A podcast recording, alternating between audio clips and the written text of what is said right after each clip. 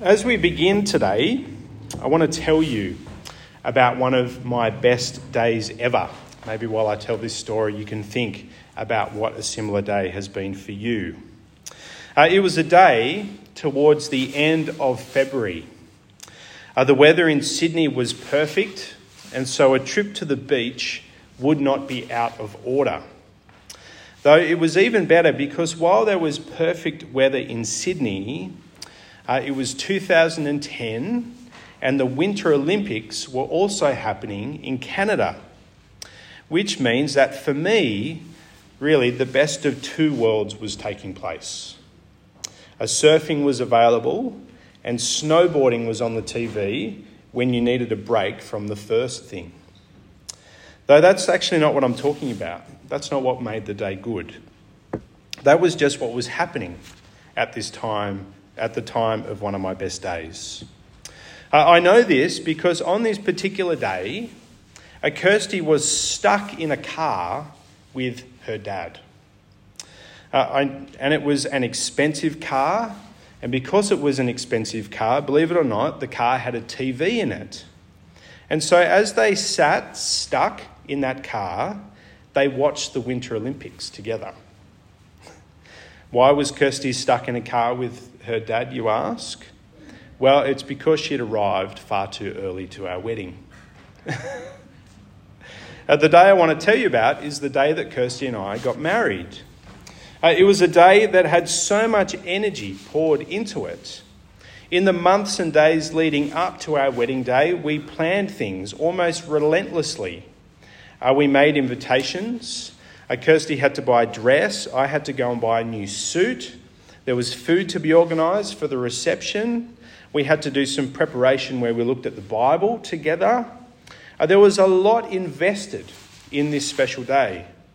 And because of all the planning that we had done, we were looking forward to that day.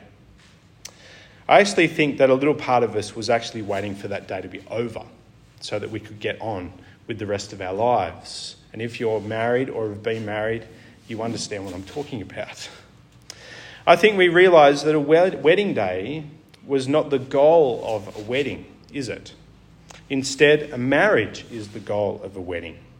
We were looking forward to doing life with each other for the rest of our lives, but it was a day that we were looking forward to. Now, thankfully, the day went off without a hitch. Our planning went well.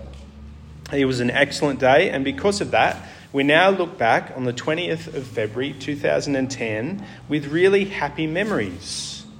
Though, even though the memories of that day are beginning to fade as we make new memories, that happens, doesn't it?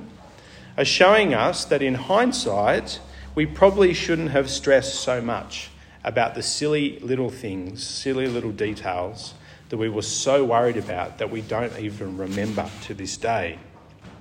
But it was a day that we were desperately looking forward to, and now we are able to look back and give thanks. Now, I wonder if you were to think for yourself, uh, what happy days do you think of when I speak of your best ever day? Uh, what happy days do you think of? What day in your past do you think about? Or maybe you have a day coming in the future that you are looking forward to. Or that'd be a good thing to talk to each other over morning tea about. What are you looking forward to? What have you enjoyed in the past? Although, separate to any physical things that have happened to us in this world, maybe the best day of your life was the day when you came to Jesus to receive forgiveness and salvation. That'd be a great thing to talk to each other about over morning tea, wouldn't it? But why have we started thinking about good days this morning?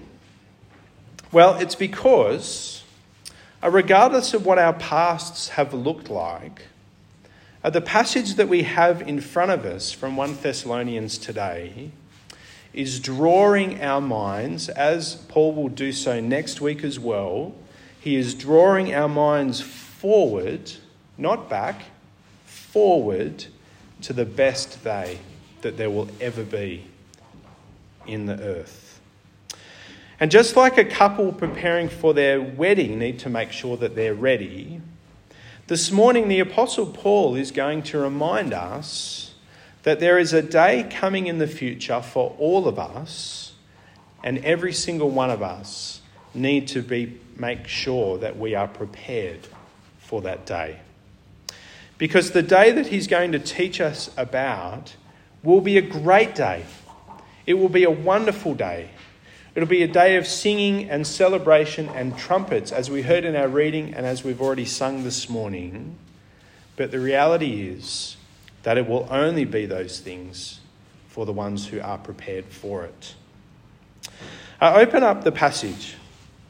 Uh, Paul starts this section of chapter 4 by telling us that people who believe in the gospel of Jesus are to be clear and consistent in their thinking and practice, which is what Paul has been doing all the way through this book for us as he encouraged these Christians and us to not be thinking the same way the world thinks about life and eternity. Instead, if we trust Jesus, we need to have our thoughts and actions shaped by the reality that Jesus is the King of our lives and not us.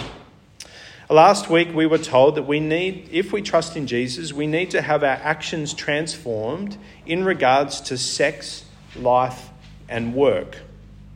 And today, Paul moves on, and what does he address next? Well, it's death, the other great reality of life. And he says this in verse 13 about how Christians should think about the topic. Brothers and sisters, we do not want you to be uninformed about those who sleep in death, so that you do not grieve like the rest of mankind who have no hope. Now, that's what he says right from the beginning. And what he's doing in, in bringing this up is highlighting the sad reality that this world does not have a good way of dealing with death.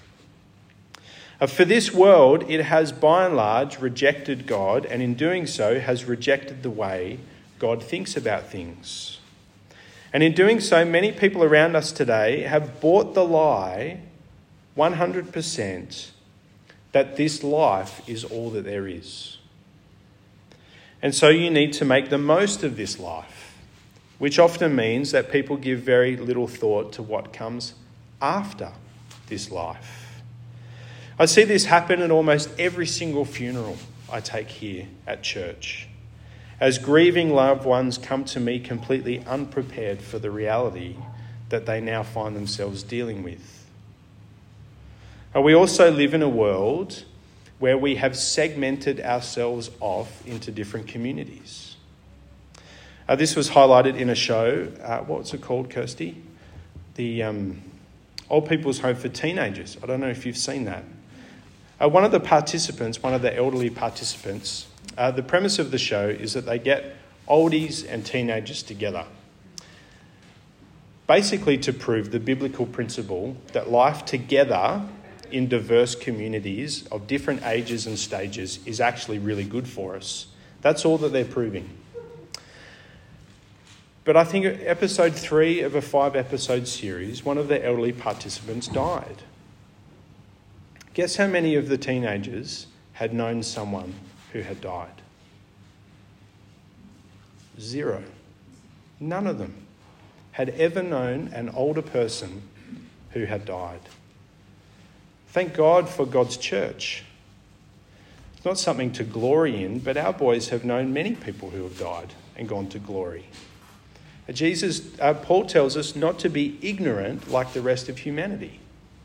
Life is not all that there is, there is a life to come. Don't segment ourselves off. But coming back to the main thrust of what Paul tells us, the world that we live in has by and large rejected the message of gospel, uh, the message of the gospel, uh, the gospel that says that God loved the world so much that he sent his son into the world. And what did his son do for the world? He died for the world. Jesus died for the world so that all might believe, could have hope for the future and their salvation. But so many, in the pe- so many people in the world have rejected Jesus and they have no hope for the future at all. And most people today are actually not able to think of a time in the future when everything will be better and made right. Uh, because of this, Paul tells us all unbelievers, all they are able to do at the point of death is grieve because it's awful. And it is awful. But they have no way of thinking about it. The point that Paul is making here is that for people who do not trust Jesus, there is no hope to be found in that place. Uh, there is nothing good coming in the future for the people who have not attached themselves to God's Son Jesus, who offers forgiveness and eternal life to all who come to Him. Now, that's a bit of a downer, isn't it? It's a bit of a sober way to begin thinking about death this morning. But Paul is saying that Christians need to think rightly about death, to not think the ways of the world about death, either that it's not coming, to be fooled that it's not coming for you, and you cannot also believe for a second that you will not face death.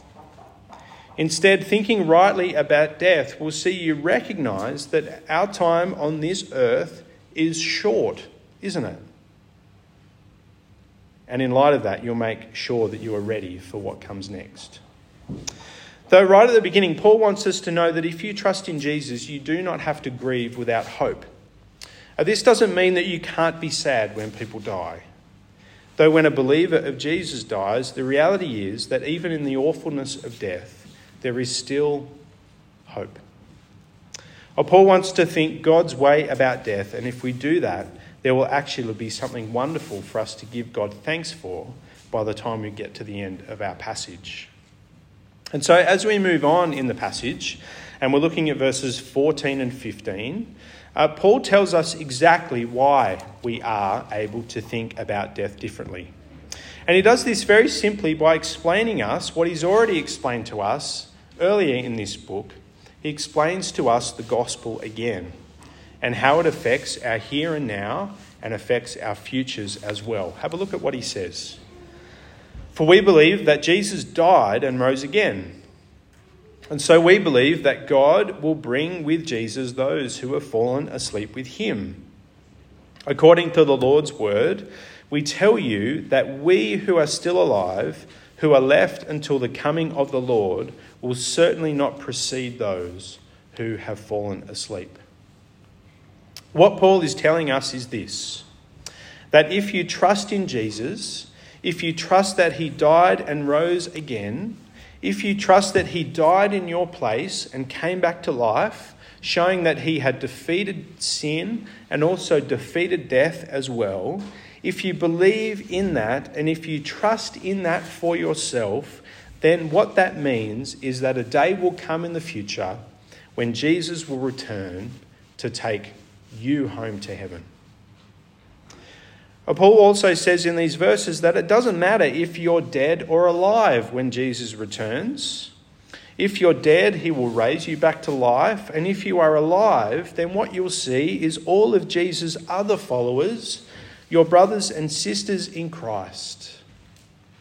It will be a day when the residents of God's kingdom will be on display for all to see. And what Paul is describing for us is the fact that on that day, all of God's people will see Jesus face to face, and they will know that he will have come, come to, back to earth to take all of his people, you and I, with him to heaven for eternity. You see, unlike the unbelieving world, this is the future for you if you trust in Jesus. Now, this is what Paul is reminding us about from verse 13. What Paul is telling us is that for people who trust in Jesus, death isn't final.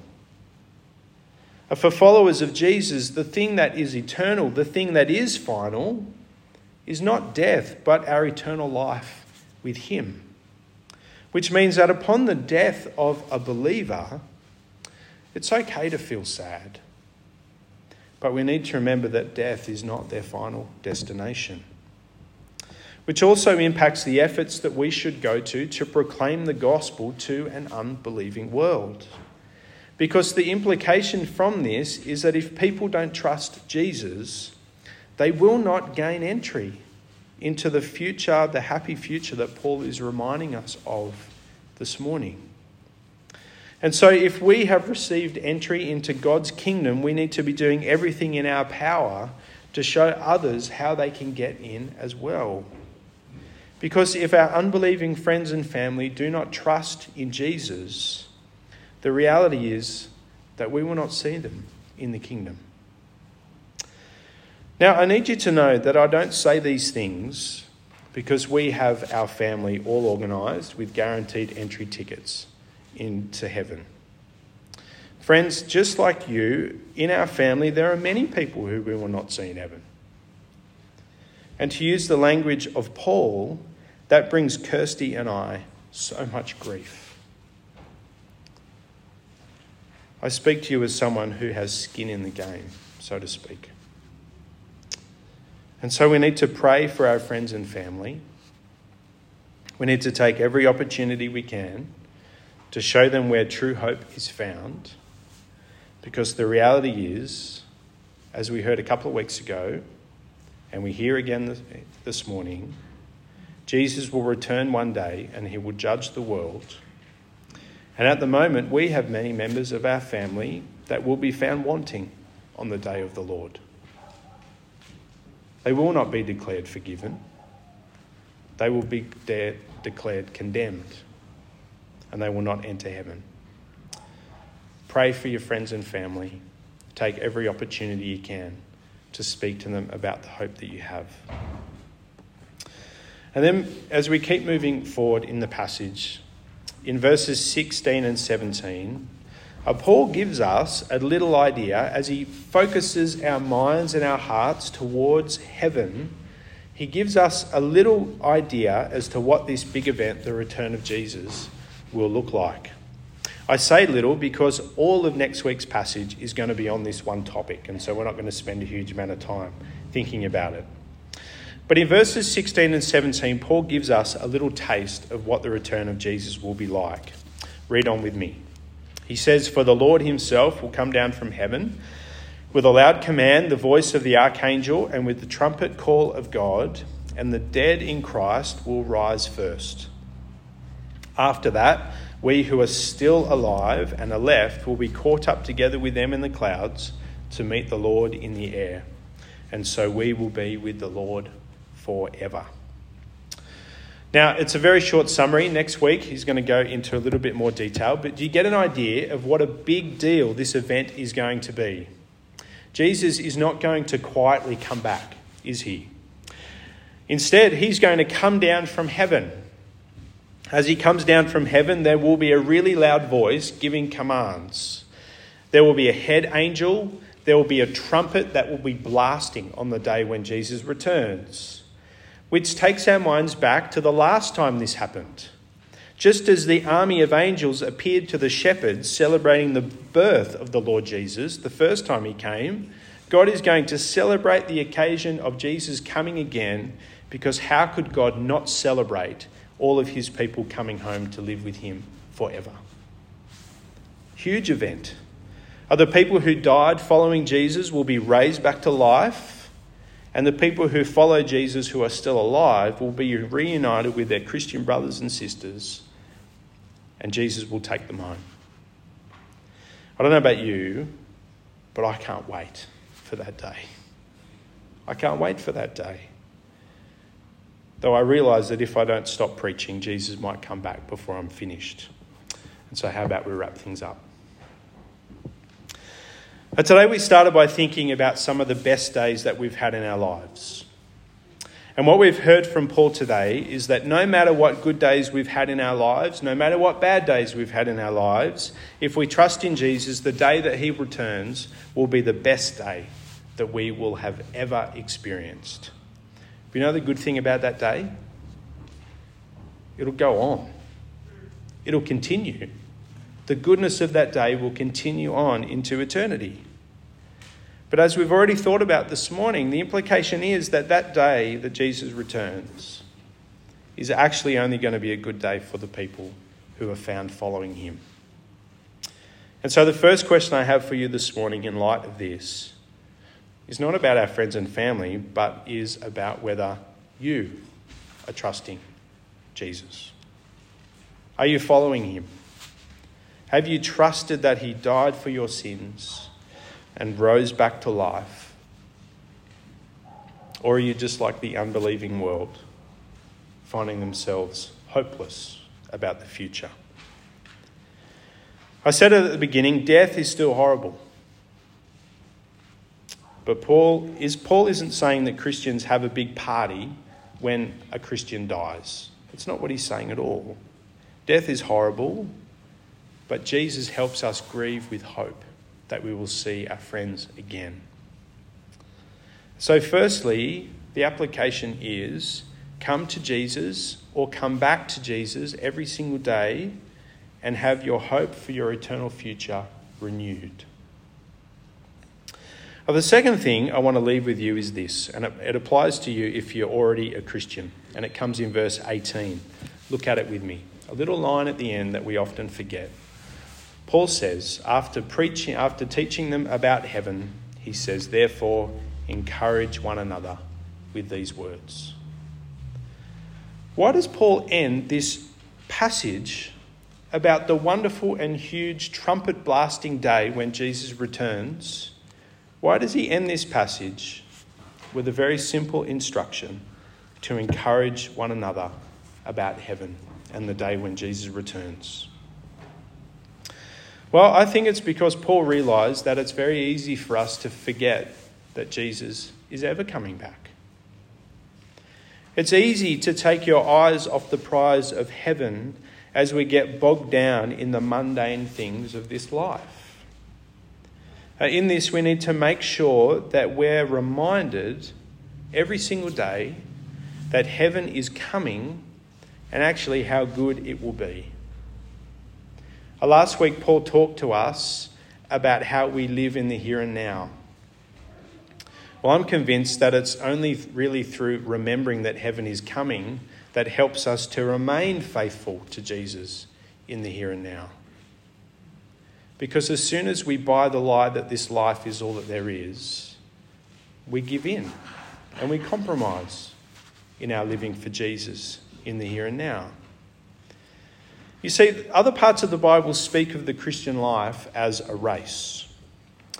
Uh, but un- unlike a running race as we know it, as Narelle already alluded to this morning as we began, the race of the Christian life is not a marathon that we run solo, is it? The Christian life is a team sport, and we're all on Team Jesus together, aren't we? Yes, we're all living our own lives. Yes, we're all responsible for our own decisions. But in this final line, Paul tells us and reminds us that God's people have an obligation, a responsibility to help each other finish the race. Which is why the passage ends with such an encouragement. Because as members of God's family, the reality is that we are supposed to love one another. We are supposed to encourage one another. We are supposed to help one another as we travel through this life. We are supposed to welcome one another. And also, as Hebrews chapter 10 tells us, let us consider how we may spur one another on towards love and good deeds, not giving up meeting together as some are in the habit of doing, but encouraging one another. What does he say at the end? And all the more as you see the day approaching. See, Paul understands that if we are to have our eyes on the prize of heaven, we need to be helping each other to keep our eyes fixed on the goal. And so, if you're already a believer of Jesus, I wonder what it would look like for you to make it your personal mission to encourage all your brothers and sisters on all of our journey home to heaven. What would it look like? Uh, Hebrews tells us that we should meet together and we should take our place in the active participation of encouraging each other in Christian things. But in closing, uh, today we have heard that no matter what good days we've had in our lives, no matter what bad days we've had in our lives, the reality is that if we trust in Jesus, the day that he returns will be the best day ever that we have ever experienced. Just like Kirsty's grandparents, just like my grandparents as well, just like many of our loved ones here at church and in our families, the day when Jesus returns, that is the day we will see them again. Wonderful day. And so the message is very simple from our passage this morning. Trust in Jesus. Don't forget the hope that you have. Make it your mission to help each other remember the hope that we have. And let eternity shape how you live in the here and now. Because while we can get bogged down in the mundane things of this life, we have a day coming in the future when our Lord will return to take us home. There'll be trumpets and angels as God celebrates his faithful people, the people bought with the blood of his Son, coming home to live with him forever. Amen.